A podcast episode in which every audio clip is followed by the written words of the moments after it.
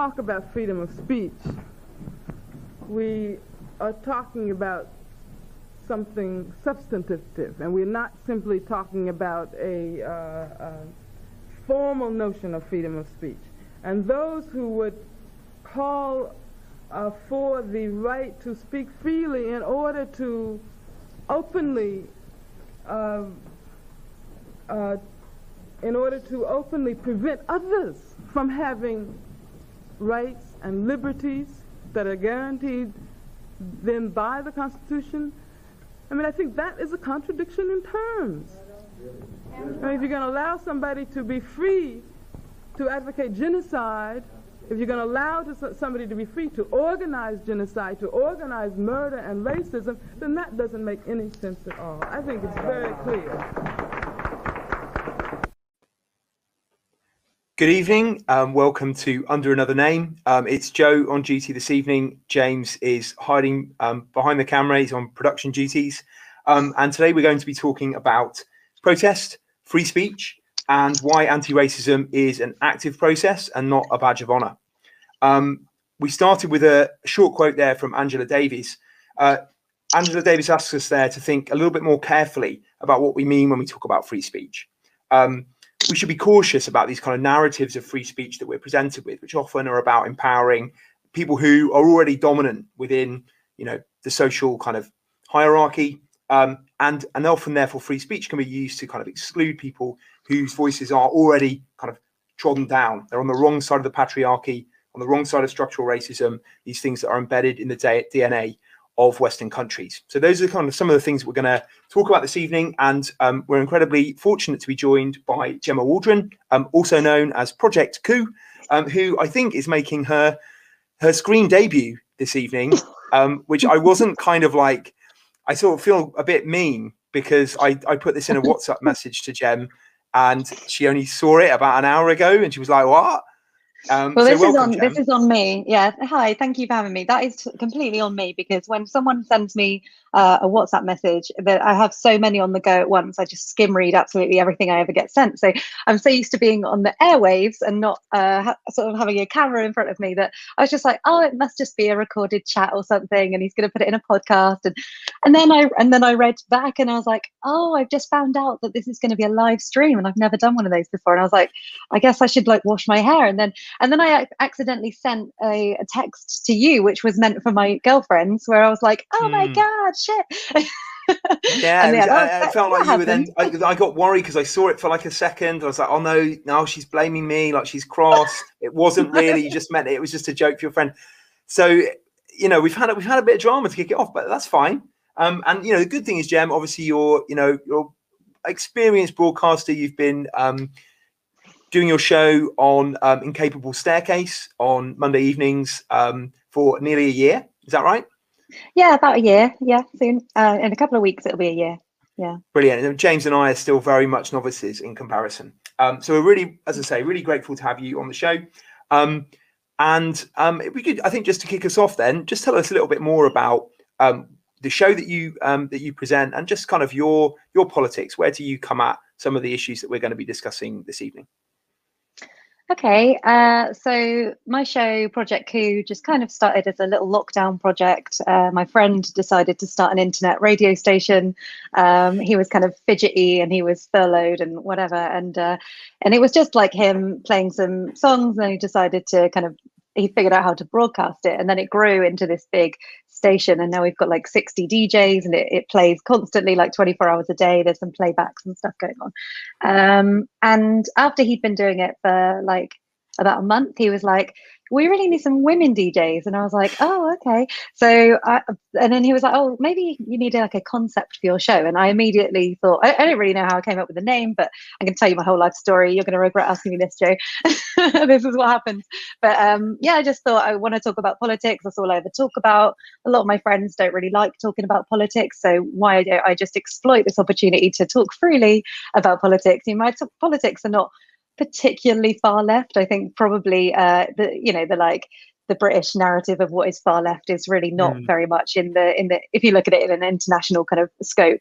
Um, but yeah, I'm a socialist and um, probably leaning towards becoming a communist, like my uh, my earrings here. Oh Um, wow! but- Ah, yeah, I well, like yeah, I made the effort. It's a great I flex. appreciate it. Is it yeah. is it two? Is it is it both Marx or is it Marx and Engels? What have you What have you got going on there? I, I couldn't. Oh, I don't know. I've got Frida Kahlo, but um, Oh, it's Frida actually- Kahlo. Oh, you amazing. Sorry, I, I didn't get it close. I, I just kind of guessed. It's bad. seen- Obviously You confusing. see Marx. Marx? Oh, over there there. he is. He's, he's hiding behind the guitar. He's never far away. yeah, Yeah, no, but, I um, like it. But apart from my show, I'm just um, I'm, I'm a copywriter. I just write kind of puff pieces, basically. Um, you know, I, and that's what I quite like writing my blog because it is a bit more nitty gritty. It's just something I've just started recently doing, uh, and I've got three children, teenagers, and um, yeah, that that's Cool. basically the So, most and you can check out your blog is is Project Who is it dot com? dot com. Yeah, Awesome. Yeah. do do check it out. A lot of what we speak about this evening, Jem's kind of gone into in more depth in her blog. So so do take a look. Um, and also we share a, a Wiltshire connection, Jem. We now do, I- yeah. I, grew up in Marlborough, which is a small town in North Wilts, and my memory of Marlborough is it wasn't wildly uh, populated with socialists. Um, and I, I, th- I think you're from not too far away, and I, so I guess it's a similar kind of experience. Yeah, I mean they do come out of the woodwork every now and then, and it's kind of Uh-huh. like it is it is like a coming out when you're a socialist around here because it's I mean it's very frowned upon. Yes. It's kind of like oh we are so radical, but um yeah I, I mean I started like a little community group recently called uh, Mums Brief for Democracy, basically because I was like we don't need to go into the big cities to make our voices heard and like show solidarity. We can like make our own little movement going on here, and it's actually like accrued about seventy odd members. So I'm really really pleased. Yeah, yeah. So real grassroots democracy right there. proper, yeah. really Love proud of it. it makes me certainly as a Wiltshire um, man, it makes me feel very proud. I must say. Um, let's let's get into um, talking about the first topic for the evening, which is the Kill the Bill protests that be going will be going on in in Malmesbury, of course, this Saturday, but also yeah. in in Bristol, in London, Brighton, where me and James are, up in Manchester, and actually big cities all across the country. Um, now, when I was reading your blog um, earlier in the week, the quote that leapt out on me from your first post is that amazing quote from Rosa Luxemburg. Um, the most revolutionary thing one can do is always proclaim loudly what is happening. I thought I'd just start by asking you, what's happening? You know, what what is it that's going on with this bill that is so important that people come out, you know, if they're thinking about coming out on Saturday and actually take a stand? Hmm. Well, I think I mean I am I'm not an expert on absolutely anything, so everything that I say tonight is just going to be my random opinion. And What you're on for, Jem. disagree with me.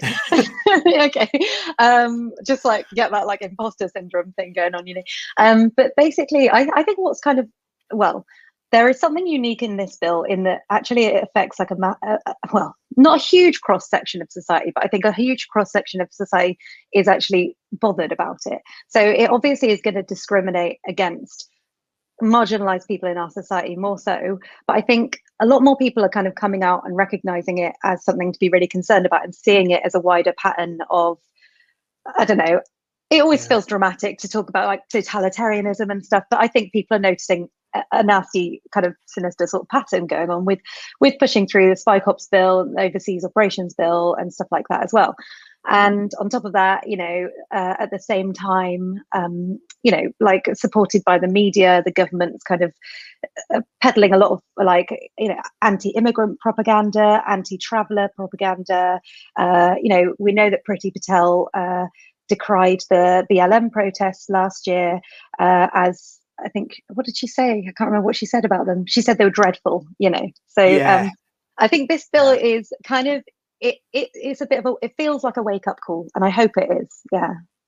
I mean, it's an amazing like kind of national reaction that is happening. I think. Yeah, and it has been right. And I and I haven't been in the demonstrations that have happened in Brighton. It you know it has felt like it's, it's been a you know a largely young crowd, but not exclusively. And um, it's felt like the galvanizing effect of it has been like so everyone gets it. Everyone gets why this matters, and that's you know interesting because then I, I guess it would be easy to sort of say, well, you know, this is just you know the issue of free speech is is in some sense an abstract one you know it's not directly related to you know your your living conditions or or whatever but there's but there's just something quite visceral actually that people feel i think particularly this idea that um, a protest that's noisy, a protest that's a nuisance, is actually something that's criminalized under this bill. Um, Mm. and so I don't know what your experience has been, but mine has been that that's that's generated a sense of like of real outrage and actually kind of fear to some extent about about where this is is heading. Yeah, I mean, I think it's the subjectivity element of the bill and the wording. I think that one of the words in the bill is uh, something that that creates unease, and I think that's an extremely uh, dangerous thing, having that much sort of subjectivity, especially when the people who are, you know, who are empowered to to um, decide uh, what is, you know, what, what causes unease are the police, and we know that they are notoriously heavy-handed. They they just are.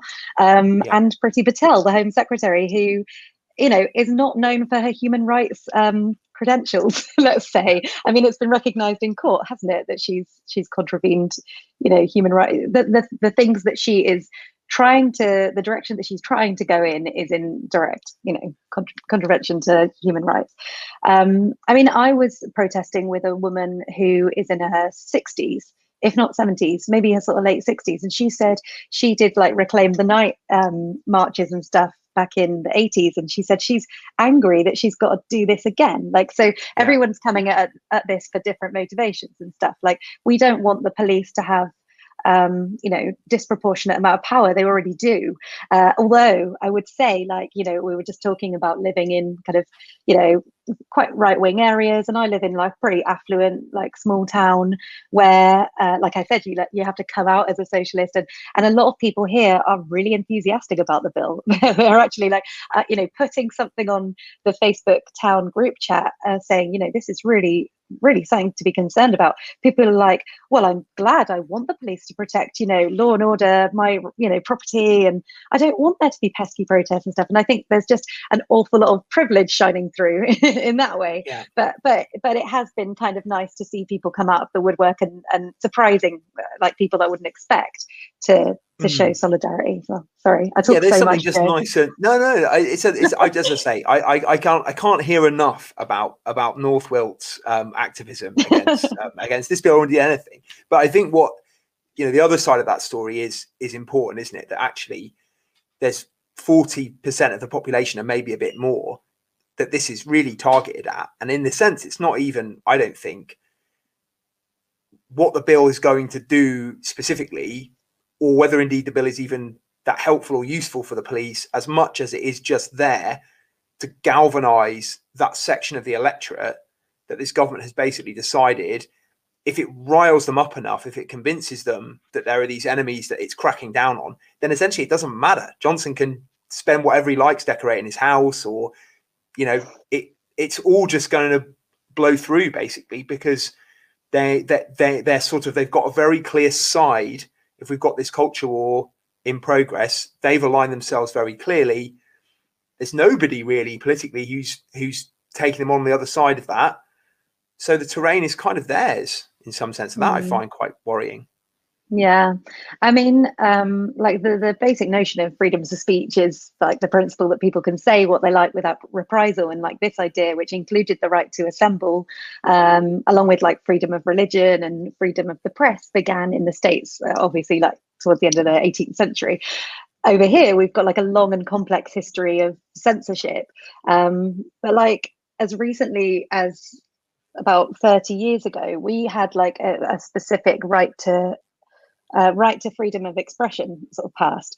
Um, though that was like subject to formal conditions as well. But basically, like most things which emancipate the, the voiceless, they get kind of co-opted into these right-wing movements. And uh, and in recent years, like they've been exploited to provoke situations that are designed to roll back the gains that we've made. Um, like that we've arguably made as a tolerant society though obviously there'll be a lot of people that that society is hostile towards still and, and i completely accept that. Um, but I, I think it's like it's it's really difficult obviously because free speech has become like weaponized in the culture war.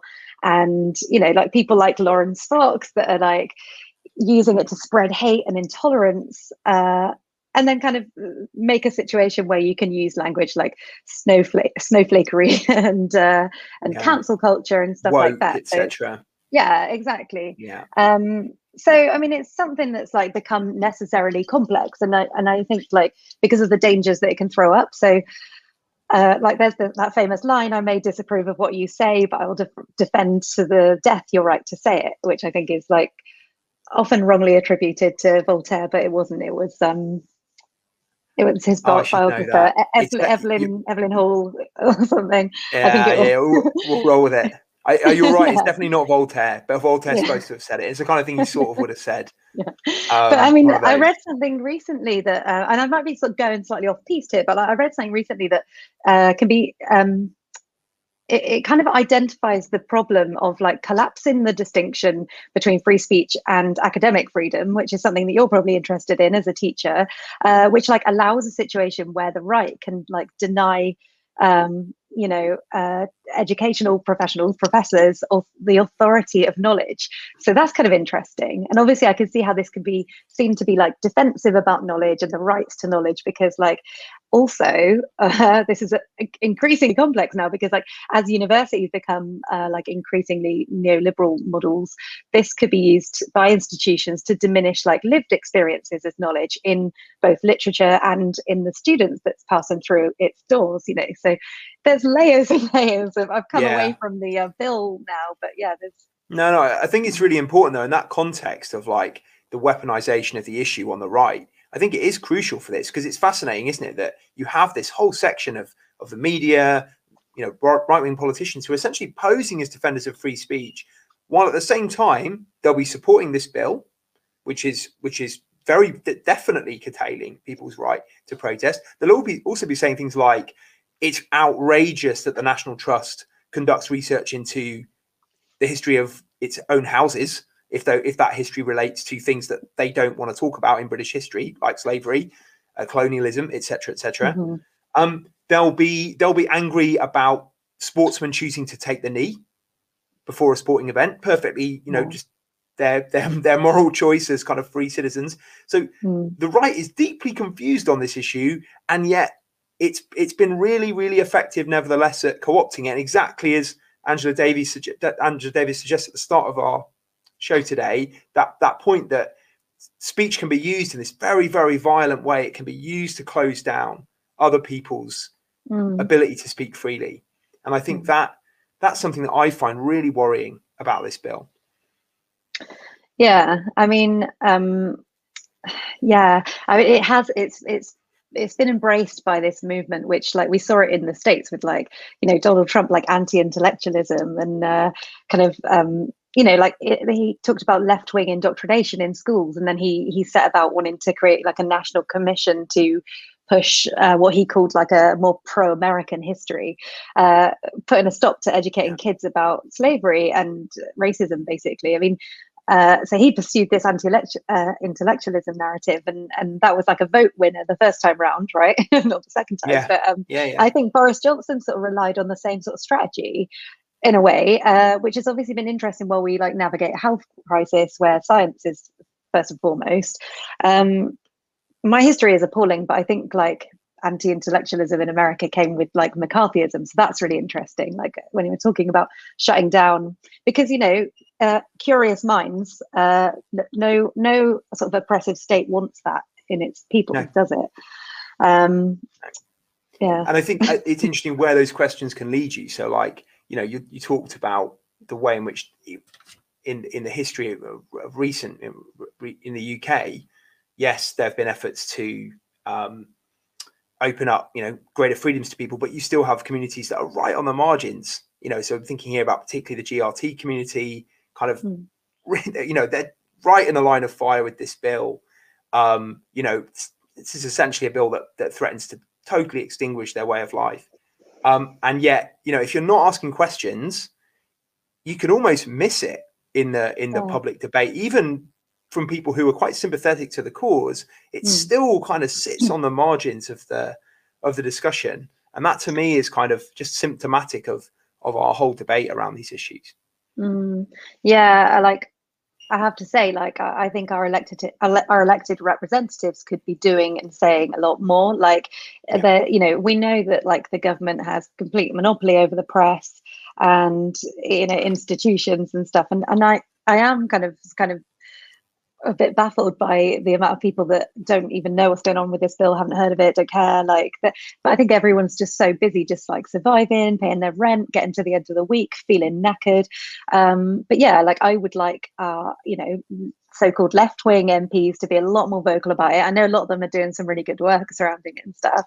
Um, but like you say, like I do wonder whether, and like you say, you know, GRT communities are going to be you know it's, an existential threat to them. And and um and and also i mean clive lewis when i spoke to him earlier in the week was saying that you know he thinks it'll it'll it'll go through and he he thinks that the government will ask or you know direct police to be light light give it a light touch like don't go in heavy handed but then that'll give them kind of free reign uh, the government that is to like be selective about who they target and then make examples of and stuff like that. So it's really it's bloody terrifying, like to be honest. Yeah. And that whole idea of state power, which is basically like, okay, um, you know, we, we might not do this every time, but we can. And you know that we can, and you don't know when we might. You know, that I, I think that whole aspect of it is is is not really considered because for so many people, they have that privilege that you referred to earlier, which is the privilege to say, they're, they're not coming for me I'm okay. Mm. You know, so I, as far as I'm concerned, these guys, you know, they're they're basically protecting my rights, my my my property, you know, mm. my kind of like my my peace of mind within my neighborhood or whatever it is. You know, this kind of like the scaremongering that exists around these, you know, the threats to, um, you know, sort of good property owning citizens. You know, so you so you get all those kind of constructs that that really start to appear. And I guess the the natural follow up question I have is kind of like why can we not look to as so many people will on this we're not we're not looking to the right with their kind of like phony free speech narrative but but then the, then the next place a lot of people will look will be okay what about liberal people you know people on the liberal left um, you know liberals are supposed to be this is supposed to be their thing right defending these mm-hmm. kind of freedoms supposed to be absolutely fundamental to liberalism um, and yet we have you know i was just thinking as you were talking i think the shadow um, is it the Shadow Equalities Minister? I think Charlotte Nichols, who who was um, you know uh, mm. highlighted for basically you know having anti-GRT literature in her election yeah. materials. Yeah. Why why is it that this uh, you, you, talked about it in your interview earlier this week with Judy Gattis this this mm. this liberal hope that we kind of always looking to why why is that not really the answer? Yeah, I think like Judy Gattis uh, had it like down straight really the way that she talked about it. Like she's a revolutionary communist. So to her like she extends this idea of liberalism to like even as far left as corbyn's leadership which most of us who in the left know that it wasn't that far left. It was democratic socialism basically. And again like you know from a international perspective it's really really not very far left at all. And that revolutionary even um but and, and obviously like the overton window in this country is shifting to the right all the time which is another pattern of like what these bills are like bringing about. Um but like the left of now like I, I don't know. I, I think it kind of sells an idea that we can have incremental change and that's enough and that's that's all we can do. Like i think it's like we have to work within the systems that we have and do what we can. And it just seems so unambitious and kind of depressing to be honest like especially because like you know in our 2019 labor manifesto we had all the solutions to well not all the solutions but we had some big you know visions of how and fully costed you know uh, um, policies of how we could deal with some of these big big problems. Like COVID or no COVID, like there, there, a lot of big structural inequalities and problems would have like you know persisted anyway. So uh, when we're looking at like you know an economical uh, a, a, a climate emergency and an economical emergency crisis, um, you know solutions of liberals is kind of like oh we can have a little bit of capitalism we can have a, a little bit of incremental change, a bit of reform here.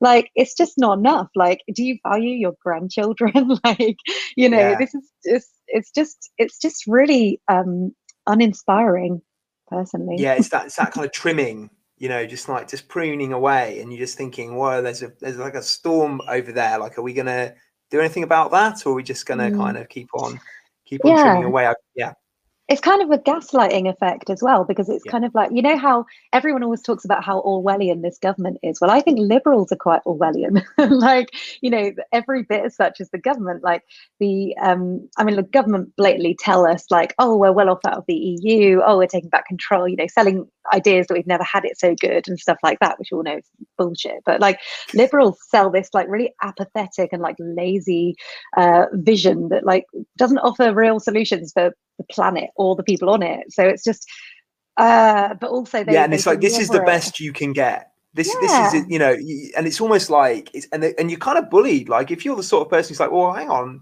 really? Like, Mm. could we not push a little bit more? There's this real like quite horrible kind of tone of like mockery. Like, Yeah. you absolute idiot. Like, why would you even think Yeah, and that? There was and- some, yeah, Yeah, yeah. And exactly, and that is kind of like my theory on this is that not person, definitely not just mine, but what I think about this is that liberals have a, I don't know, like the middle classes are kind of comfortable enough to be, I'm all right, Jack, about things, right? So we all make trade-offs. We all exist on this hierarchy, in a patriarchy, which we live in, which the whole bloody world lives in. Like we exist on this hierarchical structure where we make trade-offs and we feminize one another you know it's not it's, it's a gender thing but that doesn't uh, relate to like binaries or anything but um uh you know we we by by uh you know hurling insults exclusions like perceived failures and stuff like that so as long as there's someone beneath us we're I don't know, reaping the scraps of patriarchy sort of thing. So I talked to uh, Judy. I'm not explaining this very well at all, but I no, I think I'm getting you well completely. so in the in the same way that like white women you know we are all capable of um s- s- you know putting our heel print on another Yeah. woman's face uh you know migrants black women disabled women. I talk about it as a woman because it's like sort of relates to how i think about things. Um in order to stay kind of you know to the status quo i think it's like everyone's kind of always thinking how much could i rock the boat and will it i mean to be honest like the middle classes would benefit from revolutionary solutions as much as anyone else but i think they just think real Yeah. short term or something i don't know or, or they're just tories and they by any other name but and, and but there's also I think you talked about the Overton window, and that is crucial, isn't it? That if you know, it's important to stress that that our entire discourse, you know, is is is framed around this idea that it's actually very narrow range of choices that's available politically. It's actually incredibly wide. You know, so like you you're kind of brought up believing that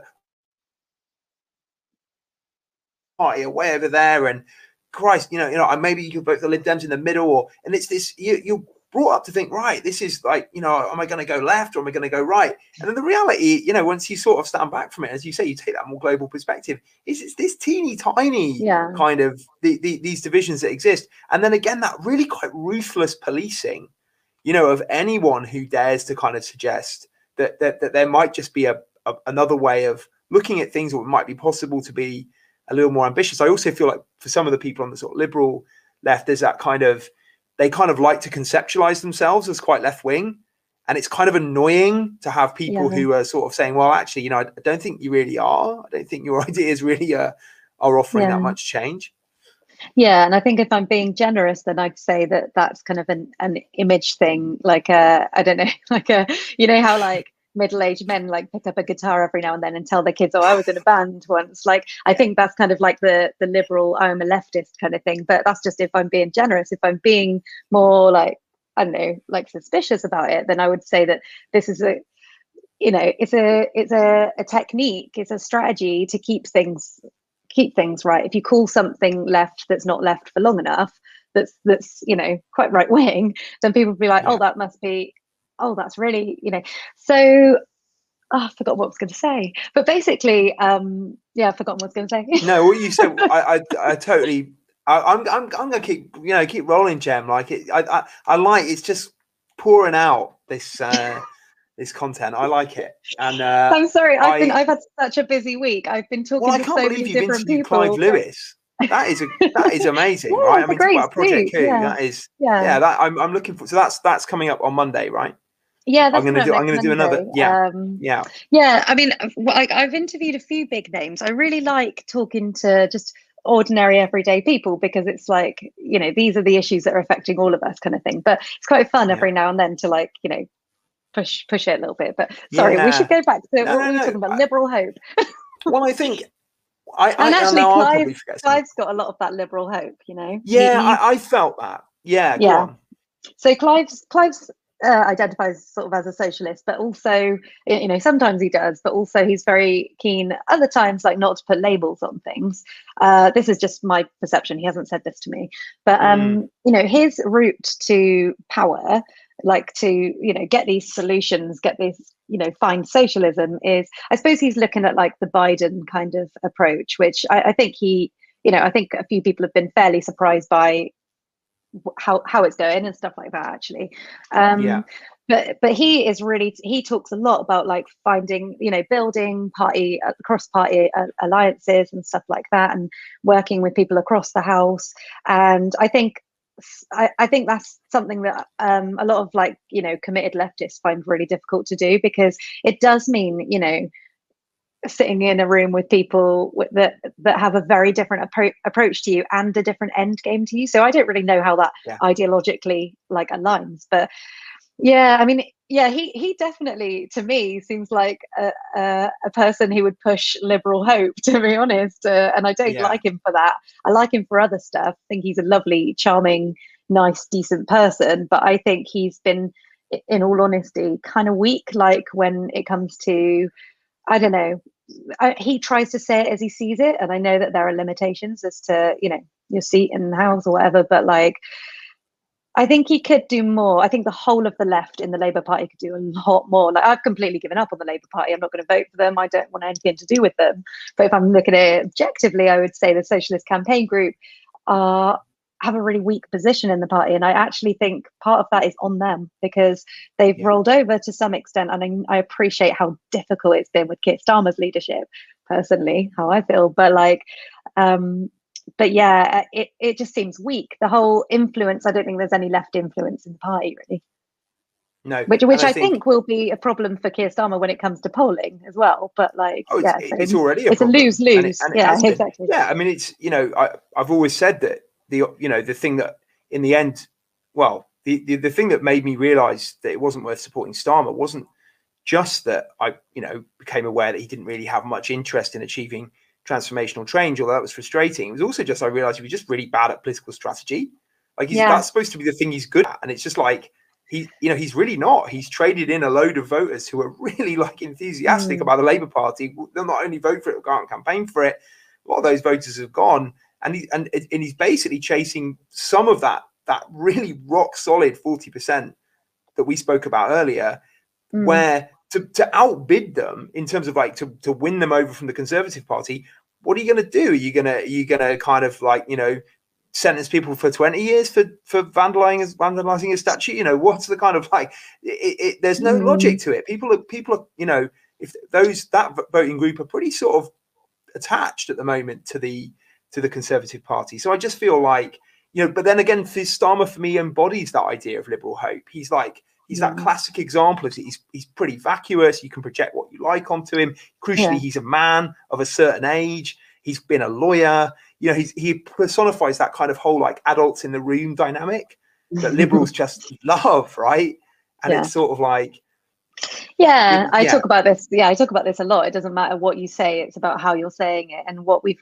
what we've been conditioned to like respect in this country is, and everywhere else really is like the final word of the the you know the calm, rational, forensic white man. Like mm, you know, this is this is what we we privilege those things you know don't be emotional don't you know i think emotion should be in politics. Politics is emotional. It's it's really emotional like it's really instinctual as well i think. Um that might be a kind of naive thing to say but yeah i mean i, I think like again you know he is he, he is terrible at strategy and obviously he's being advised by people it's not just him but you could say he's terrible at strategy or you could say is this a kind of like and it's going to sound like conspiracy theory but like is this a kind of plan? Is he just being like is he is he placeholding for a bit? For i mean i i don't think he wants to get into power. I don't actually think he wants to because i i think like my um you know i think my 13 year old could come up with you know a better strategy than what you've got at the moment it's just so basic exactly so like you know when i said you know doesn't matter what you say it matters how you say it like he, he's he's appealing to he, so he's appealing to what he thinks is like the red wall you know peoples he's always got a pint in his hand you know he's like yeah, he's always yeah, like yeah. "Oh, on the borderline alcoholic at the moment. Yeah. Uh, sort of- yeah, but he only takes one sip. So, Yeah. uh, and then it's just a photo op. And then, you know, he, and I think it's very patronizing, like, we're working class, lads, lads, lads. Like, Jesus Christ, do you think that's all people care about? Like, a lot of people in the red wall, like, have really important concerns like employment poverty and you know their children's education and stuff like that not everyone is just a bloody neanderthal and i think that he's gone from this like people's vote character to Yeah. like this like you know it's so it's so transparent that's the really exactly. strange thing about it yeah totally. Yeah, I think I think once you you might notice i'm not his biggest it- fan well no and, and nor am i but i think and, and i wouldn't i'm not in that I, i've seen that idea on the left that this is you know he's a placeholder or whatever i, I don't believe that and the reason i don't believe that is because i've been on that in that sphere of politics the sphere that Keir's in mr Okay. starmer whatever and so for me i know it so well when you live in the sort of like in centrist politics you you believe in the verities really strongly right so like that hmm. whole thing like 1980s to 90s that's like your origin story. Like so for you it's like okay we beat the hard left we saw them off with our you know whatever and then we and then we found this kind of telegenic leader and he he led us to the promised land and you know and what you, you know so essentially you just take this like one like contingent set of historical things that happened and you turn them into this sort of like this is how the whole of politics works forever basically and it's it's you know once and once you realize that that's all it is you're like oh Mm. it's actually a bit rubbish yeah that's kind of so interesting to hear it from that point of view like it, it really is actually because like i've never been there like i, I don't know why really because like i mean I, I i sort of come from working class family like classic like we're going to vote labor because they're going to i don't know no policy on the right or team. manifesto just yeah, Yeah. basically yeah yeah just um yeah like not not really looking into it too much but just like of course we're we're working class so we vote labor kind of thing. So i haven't been brought up in any kind of like political intellectual sphere whatsoever but for some reason like i've just always for some reason i've just always been like on the left. So i look at centrism and i, I just feel so like sort of weirded out by it and like and also sort of skeptical about it because i always but like you say you know you you were there in good faith and actually Yeah. believed in it as a as a strategy for the country being better and all of that like, yeah, the, yeah. You kind of. I mean, God, I feel like this is like some kind of weird confessional now that I'm having to. be. you know, it, uh, you feel like you you sort of think you you believe all the stuff you said. Like like you know, you can only you could just have to trim little bits, and you can't be too over ambitious. You know, it's just silly. Like no one's gonna. You know, you just ha- you know. And the, and I think the real limitation of it is that you don't really have any sense of like historical change. So the idea that what's possible in one era can suddenly radically change in a different era. And so for me, that was the big shift was the recognition that we're now in an era where the possibilities of politics have radically shifted. So it's kind of Mm. like this. I, I, in a way, my centrism just made, made no sense because it was like actually Joe Biden's a centrist, right? I mean, he still is. He's still a centrist. He's just he's just basically recognized the direction of travel in politics because he's he's basically got better political nous than Keir Starmer, as far as I Mm. can tell. I don't I don't think he's any different to the guy who backed Bill Clinton and you know was vice president for Barack Barack Obama in a relatively disappointing mm. presidency. Do you know what I mean? But it's just I like think yeah, I think Keir Starmer's like problem, and and this might again just be a kind of gr- disgruntled kind of leftist comment, but I, I genuinely think he's. He, he, I don't think he listens. I don't think he's a very good listener. Yeah. I think he he's so image conscious, and he's so like he's quite like arrogant. I think, and fairly stubborn. And I think you know, I, I- don't know how they're gonna sell their policies to the electorate. So I can understand selling, uh, you know, jingoism. I, I can understand that as a strategy. I don't think it's going to work, but I can understand why they do that. But when it comes to policies, like after we've gone through, you know, I don't know, three, four years of a pandemic or however long it's going to last, and a general election comes around, or if it even does, you know, who knows? Like yeah, they yeah. might put some, another bill through. Um, I, I just think like they're going to need desperately need those radical policies and solutions of the Corbyn project. But I think they've distanced themselves so far from the Corbyn project because they're like, that was bad. That's not us. We're under new management now. So I think what they're probably going to do is repackage some of it and sell it as like a brand new idea, and everyone's going to be like, "Oh, that's a good idea," like the, like the Tories yeah. have done, you know, with a lot of it. But um, yeah, yeah, no idea. I, I can't see it at the moment. Let, us um let's let's shift our focus a little bit, Jem. Let, okay. Let's um let's delve into some of what's been going on in um on Twitter this week, particularly on the left, um, mm. because I think this is also relevant to what we're talking about today. Because yeah um, you know, we, are talking about these issues about like who gets to speak, um, you know, the kind of the burden of people perhaps who you have power or perhaps are higher up in that in that kind of hierarchy that you referred to earlier to, to listen and to reflect on, on what's going on. And, you know, we're seeing this kind of, you know, slightly worrying image at the moment of basically people who are advertising themselves as anti-racist, as spokesmen for spokespeople against racism, and actually, you know, engaging in some pretty dubious stuff online. Um, and I know Judy Gaddis spoke about it on your show earlier in the week as well. You know, how, first of all, just I guess for some of our viewers, it's like, what's going on? Ah, ah, someone, someone's trying to call in to be like James, like, no, I, I, actually can't. It's like one of those. Uh, hopefully, I'll just you, go you off. Get it? I, I, actually can't get it because it's one of those. um fixed line phones. That's mad. Like, you know I mean? have those anymome. I haven't had. Yeah, well, yeah, I know. That's, that's I know. quite old school. We, we, we're in the dark ages over here in Sussex. I'm afraid. I think we're good. um, um, so go ahead. What's before I kind of get into this, like you just said, you know, there's uh, we've been talking about whose voices are privileged and whose aren't, kind of thing, and I think it's like really important to say first of all that we're two white people talking about mm. racism and anti-racism. So straight away, we're not like experts in this, and I think that's really important to say. Also, like, so this is referring to like recent events on Twitter surrounding some popular sort of influencer type big voices of the left, and they've been defending the use of anti-black racist uh, tropes and stereotypes and then doubling down when called out. So i think it's important to note also that like you know uh, all, all the people that we follow and interact with uh, on twitter they are a lot of them are most of them are like of the left but i think um, they are of by no means like the left. Like i think a lot of serious uh, you know socialists and comrades probably organize well away from twitter. So but I do think it's an interesting microcosm of of the left in general. So yeah, uh, I'm not going to say this is the left. This is happening in the left because it's happening in left Twitter, and that's relatively small in the grand scheme of things. Um, but maybe uh, Twitter gives like a fairly good cross section of society anyway, and of the left. Huh, so now I've got that out of the way.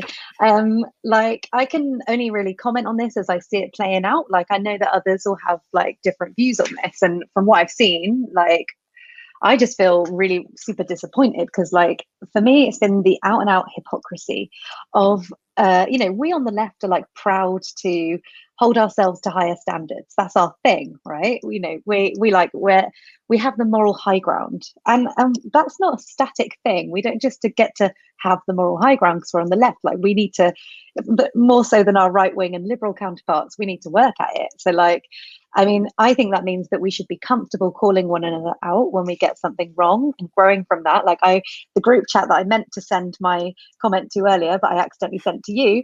We are very good at calling one another out. We do it on a regular basis, and I think that's really healthy. And um, but what happens is that um, you know as human beings we have like a lot of ego and a need to keep that kind of i'm a very good person intact so it kind of um, when we're practicing anti-racism like we have to call attention first and foremost to our own unconscious biases. And that is a difficult process and it's painful and that's kind of where white fragility comes into play because it's like ouch i don't want to think this about myself. Like but you know clive was saying on the show we're all uh, capable of racism in this country you know? Um, there's a that there's a really really difficult thing to hear which is all white people are racist. And what that actually means and which i completely accept is we're brought up in a in a white supremacist society. Some people would disagree but i think that we are. And um, and that means and as clive said you know even he is capable of being racist and and he and he did mean you know anti-black racist because reverse racism isn't a thing. Um, although that is something that's being bandied about a lot at the moment as well. Um, and that's because racism is about power right? I think that's just worth clarifying. Do you know what i mean? So absolutely. the, the reason that's true is because you know there's there's an actual hierarchy that's observable and sort of like you know, subject to like sociological analysis or whatever you know you can't just sort of it, you, you know i guess prejudice takes many forms but when you're talking about racism you're talking about something that's intrinsic to how our society basically functions. Absolutely. Like some people see i mean this is kind of started in the us as a concept really but it's kind of a, a, school of thought over here as well. Some people see like affirmative action to like redress racial equality inequality uh, as being anti-white. So uh, like to take this further there's a school of thought that like um, social and economic gains by black people will disadvantage white people. Um, and this is like white anxiety i guess you could call it. Like it's in the same kind of vein of that um, infamous LBC caller that was peddling the great replacement theory to Keir Starmer. And, you know, so we live in a society, when we're talking about free speech, someone is allowed to come on broadcast live on air and say, I think, um, you know, white people are going to be replaced by, you know, uh, non-white people, and I think that's a very bad thing. And you know, and get past the producer, right? That, yeah, like, that exactly. person, that person expressed their idea happen. to a producer. Yeah, oh, absolutely. Yeah. yeah. So, like, I, I mean, I'm not for one moment saying that this is the context of the like reverse race racism like accusations by like so-called comrades on Twitter. But I do think it sort of dangerously leans into some pretty nasty discourse. So this is the type of uh, thing that we expect to see from like EDL types, not people on the left. Um, like none of this is about one person, but um, you know like we call ourselves a movement and and we identify under a like a relatively broad blanket of socialism and it's, it's actually a lot broader than i sort of naively uh, gave it credit for actually. Um, so Louise Raw, Dr. Louise Raw has become centered in this, which is, you know, ironic. A white woman has become centered in this debate, uh, which shouldn't be a debate because we're debating people's existence here, which is kind of nasty. But, um, you know, she's become the focus. And I, I was like a long admirer of her work. I think she's a really like good academic and i think she raises awareness in a really important way uh, on social issues and she's done some great activism but you know what people to fail fail to acknowledge is that like that um you know and this includes like to a massive extent louise herself fails to acknowledge this that like while it's possible to have all of these things and all of these credentials it's also possible to exhibit some problematic behaviors ourselves. And it's you know it takes a lot of work and a lot of practice a lot of heartache to kind of get to a point where we can um you know feel comfortable. Well actually maybe we just should not feel comfortable. Well, that's the whole point I was going right? to say like is it that we just never get to that point in a way but you're always kind of working Yeah. towards it? And that's kind of in itself quite unsettling isn't it? I think the idea is kind of nice is to just think i've made it. Like i'm like you know i'm someone I, I i teach you know i teach a course at my school that's about you know um like the history of you know um you know the interaction of like european and african um civilizations kind of like so you know trying to center like black history more. Um although you know that's fairly limited in lots of ways but you know it's sort of like trying to at least start some of those discussions. But yeah the, the truth is you're always coming at it through a european lens. You're kind of like every Yeah. single day you're having to sort of like address that Yeah. reality and like the way you've been educated. Goodness knows in in wiltshire i mean you know like yeah it's yes it's you know you're you're you're there's you're yeah so you're kind of looking you're still looking through the same pair of eyes basically. Yeah. I mean it's a, it's a process of unlearning what you've kind of learned basically and that process never really ends. Um like i make mistakes all the time and it and i understand that it it kind of hurts to think of yourself in a non-favorable light. I get it but like what we see now is like louise for example like treating her timeline as some kind of cv where she's like reminding us of her anti-racism credentials where while at the same time she's like failing to just robustly address her recent problematic behavior which would be so easy to do actually. Uh, and at the same time she kind of she does this classic thing where she tweets about having a bad day nothing ever goes right for her she's got health problems. So we see like textbook white victimhood being centered as a wall that kind of goes up against self growth. I don't know why i'm acting like i'm some sort of expert on this. I'm not. This is just how i see it right? So the Yeah. problem for me is that she has a huge pra- platform and she's got a lot of support while she does this. So I actually think these kind of like unconditional support communities have their place and could be wonderful sources of solidarity. But at the same time, there's like a darker, like more unhealthy side to them in that they can reinforce toxic behaviors by like providing people with with loud and like absolute backing. And I don't think that's healthy. Like um, you know, solidarity is one thing, but like, you know, it, it shouldn't be unconditional. Uh, and like black people's experiences are being further invalidated by, you know, so so many things like um, you know, this is nothing new to my black comrades. Like they deal with racism on and off social media all the time. What is perhaps newer is seeing comrades that they previously felt relatively safe around, uh, throwing them under the bus. Uh, even though many would probably say that this is something that they've become hardened to. So, um, Lemonek, I've forgotten again what I was going to say. yeah, so yeah, I've just been so so surprised. I think there's a slight slight shift happening now where people are realizing, but basically, black women's voices have just been totally drowned out in all of this. White women's uh, fragility and tears, and they've been weaponizing their tears. You know, we can talk about tears as like a metaphorical thing. Even you know, and again, this is uh, ironically, I keep talking about Louise Raw because it isn't just about her, but she's very emblematic of the of the white woman who fails to like fails with with accountability. So she, you know, she even her silence, like I'm going off Twitter, like I'm going off Twitter for a bit. Even her silence at like critical moments and stuff. And I know not everyone, you know, lives their life on Twitter, but she does. To be fair, most a lot of us do.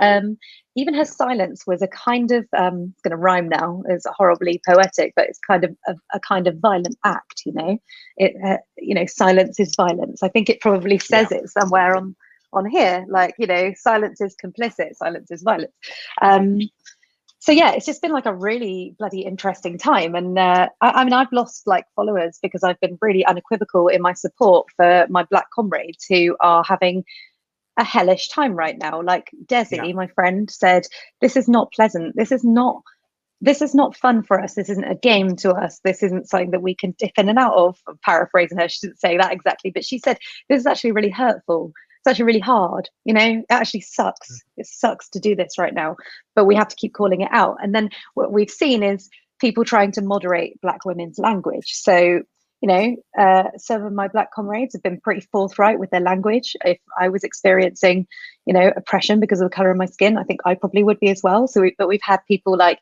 saying, um, you know, why do you have to be so aggressive? I've even seen one of my comrades, which I've since, you know, deleted, um, un- unfollowed, uh, whatever, uh, using the word savage. So it's just, Yeah.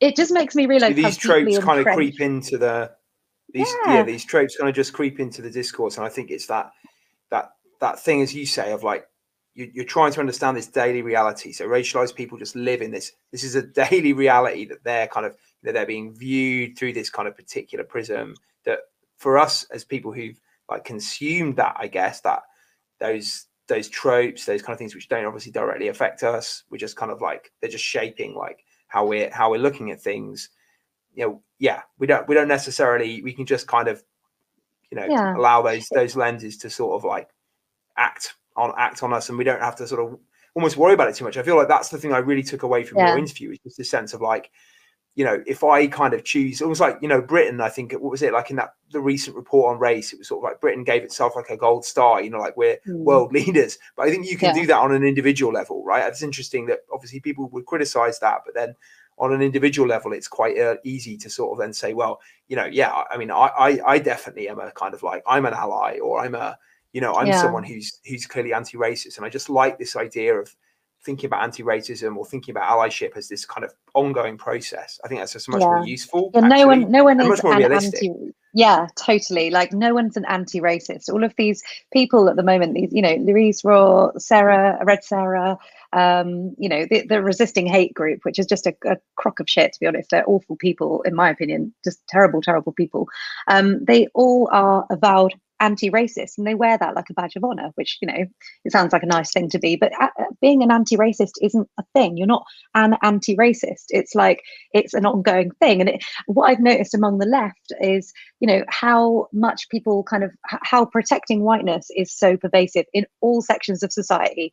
even among socialists, like, oh God, we think we're so flawless, but we're really bloody not. Like, you know, and also it takes white women to, I mean, a lot of this has gone under the radar, but mm. black women on Twitter have been like shouting about their pain that they're going through for a very long time. It takes white women coming to the forefront and being in pain. And you know, we saw Sarah's videos, and that was really distressing and awful.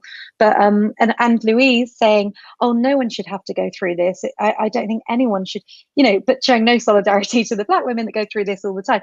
Black people have been historically presumed by white people not to feel physical pain in the same way that white people do, and um, yeah. you know, it'd be nice to think that we move beyond that disgusting narrative but actually black people are still often treated like appallingly by health services and stuff um, but this also transfers to mental anguish so we we prioritize white anguish over black anguish and also we, d- we don't like listening to it i think we're neutral towards it at best or we find it kind of um, I don't know, like a lot of people have been like, oh, can't you just, you know, let this go for the greater good? And it's like, this is the yeah. work we need to be doing now. you know, sorry, I'm going. And it's that thing. No, no, I, I know because it's also that thing of individualizing. You individualize white experiences, and you, you collectivize or you generalize. Like black black people, black you know, blackness is like this. Whereas you know, the individual white person is, is kind of has this privilege of being treated as an individual, and there and that experience is kind of lifted up. And I think you know, as you say, it's it's it's um, that's some that's just so fundamental. Like I think those you know those narratives of slavery that you've touched on, like that that whole self-serving narrative of like like you say, black people are just kind of like naturally suited to this work because they feel less pain and also they're sort of like you know they're, they're really strong and so they you know these things you know even in, we think you know we we that kind of that trope of the strong black woman is one that actually while it has a sort of you know i guess there's a kind of utility to it to an extent, I guess, but it's mm. also kind of it really comes through that whole framework of like you know the, the narratives of that that essentially justified slavery and colonialism and so on. So I think, it, and know, it's what's so surprising. Yeah, what's so surprising yeah. is that people are failing to see that, even when it's glaringly obvious and it's pointed out to them quite generously by the people who are experiencing this oppression right now themselves. Like it's not up to them to educate white people; it's not up to black people. It's up to us to educate ourselves. And like you know, I've left several group chats recently. I've, i was in a Zoom meeting earlier in the week with a man uh, who said that he was feeling drained by all this, a white man, and I was like there, you know there was absolutely no uh, irony to it at all like no no self uh, awareness whatsoever. Like you're feeling drained okay but you can turn off Twitter, step away from this. Like these, these women can't like step out of their skin in a white supremacist society. So like, should we just do a little bit of work here? Or and another thing, you know, I, I think it's the same person actually said, you know, this is almost over. It'll be over soon, and it's like as, as if it's an inconvenience to us. And they're also kind of peddling now like toxic positivity. Like we all need to remain positive you know which i think is is gaslighting and it also speaks to that liberal hope argument you know like no don't don't tell i'm sure you know oh moving on positively will come as a great comfort to these women who are being you know attacked like it's just yeah. really disappointing yeah. I, I, yeah. as you can see i feel really strongly about it at the moment yeah but i think it you know it's it's about like working out what the bedrock is of what it is you're trying to do and you, you're trying to say so you know as i say i'm going to be going on on saturday to the kill the bill protests and i'm going to be you know raising my voice there etc but you know then then you're always having to go back and check basically what your foundations are, I guess, in terms of what, how you're coming at politics. And for me, as someone who's still, you know, very much like, you know, getting to grips with left politics, you know, I'm, I'm definitely not someone who can advertise themselves as some kind of like pioneer on anti-racism or, or anything like that. I'm learning all the time. It's really striking to me. None of us can. These, yeah. yeah, right. And I think, you know, it's kind of, you know, genuinely attending these protests is really educational. You know, it's very often actually young black women who are getting up and speaking and telling their kind of story, and you're yeah. there just kind of blown away by it. You just think, wow, yeah. you know, that's, I mean, that's kind of yeah. really. Yeah, Black sorry. women have, have led revolutions and made grassroots, uh, you know, inspired like grassroots movements for in in all of history. Like, they often get written out of it. You know, like, oh my God, what's her name? Lucy Parsons, the the godmother of um, no, what's her name?